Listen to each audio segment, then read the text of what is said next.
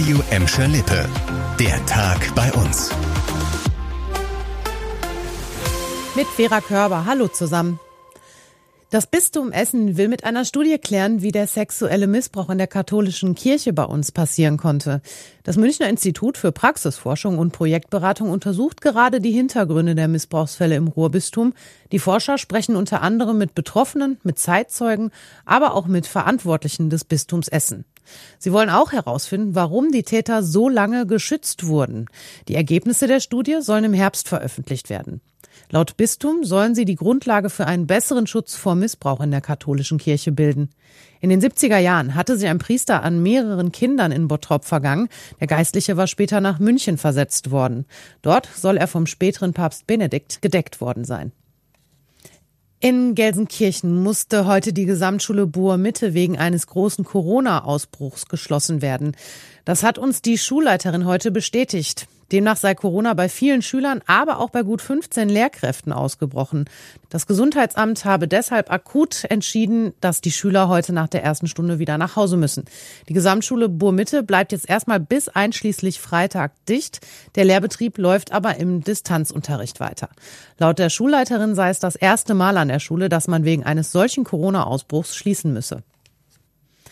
Es sind keine schönen Nachrichten für die Feierabendmärkte bei uns. In Gelsenkirchen zum Beispiel sind die nämlich bisher nicht ausgelastet. Nur wenige Händler kommen auf den Heinrich-König-Platz in die Altstadt oder auch auf die Domplatte in Buhr. Vergangenen Donnerstag waren in Buhr nur sechs Stände dabei. Das sind deutlich weniger als noch vor der Corona-Pandemie. Wilhelm Wessels von den Gelsendiensten ist für die Feierabendmärkte mitverantwortlich und weiß, woran es liegt. Zum einen an der Jahreszeit, auf der anderen Seite aber auch an den Händlern, die erheblich unter Personalmangel zu leiden haben. Darüber hinaus ähm, sind auch einige Händler in Insolvenz gegangen, sodass wir momentan eigentlich auf der Suche nach zusätzlichen neuen Händlern sind. Um die Händler zu unterstützen, verzichtet die Stadt deshalb momentan schon auf die Standgebühren. Der Feierabendmarkt in Bottrop startet am 31. März wieder. In Gladbeck gibt es den Markt zwar noch nicht wieder, die Stadt ist aber dabei, ihn neu aufzustellen. Der neue Betreiber soll dann Ende des Monats vorgestellt werden. Die Initiative Girls and Boys Academy in Gelsenkirchen ist zum Erfolgsprojekt geworden.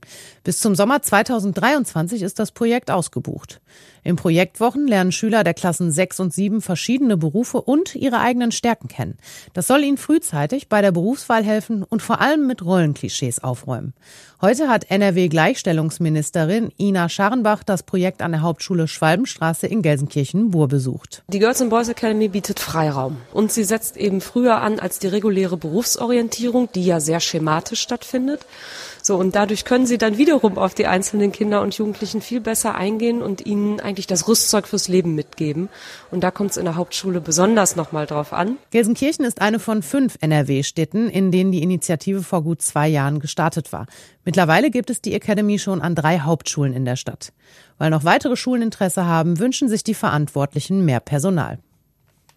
Das war der Tag bei uns im Radio und als Podcast. Aktuelle Nachrichten aus Gladbeck, Bottrop und Gelsenkirchen gibt es jederzeit auf radio und in unserer App.